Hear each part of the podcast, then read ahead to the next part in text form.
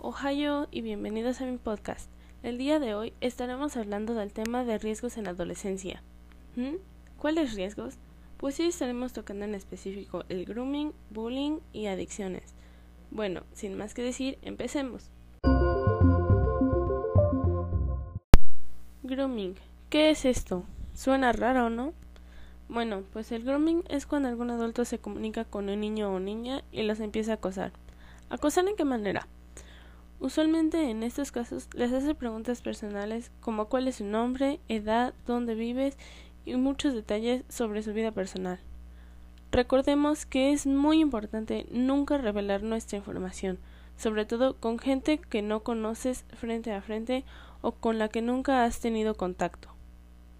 ¿Cómo podemos detectar que estamos sufriendo grooming? Cuando estás hablando con una persona sobre cualquier tema y éste de la nada te hace una pregunta personal, es una señal de alerta. Si esto te sucede, diles que no te sientes cómodo o cómoda compartiendo esa información. Si insisten, corta conexiones con esa persona.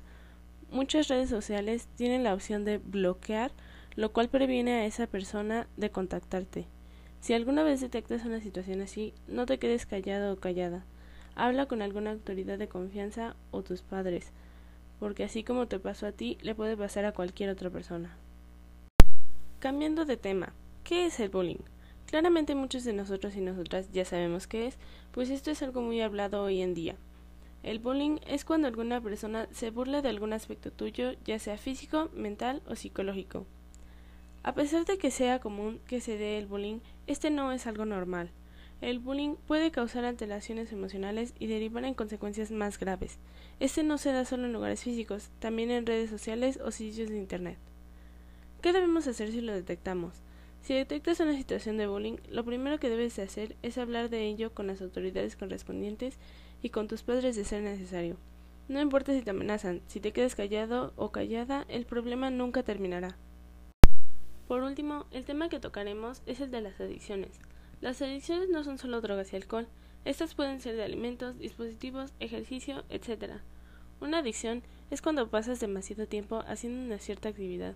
Estas adicciones pueden derivarse en comportamiento físico, aislamiento e incluso provocar alteraciones físicas y o mentales. ¿Cómo detecto las adicciones? Cuando tu comportamiento cambia y estás demasiado tiempo haciendo algo, usualmente te sientes más cansado o cansada y con bajo ánimo. Cuando sientes esto, lo mejor es comenzar a hacer otras actividades. Puedes pasar tiempo con tu familia, salir, de ser necesario busca ayuda psicológica o habla con alguien de ello. Bueno, eso fue todo por hoy. Recuerden mantenerse a salvo y cuidarse. Sayonara y hasta la próxima.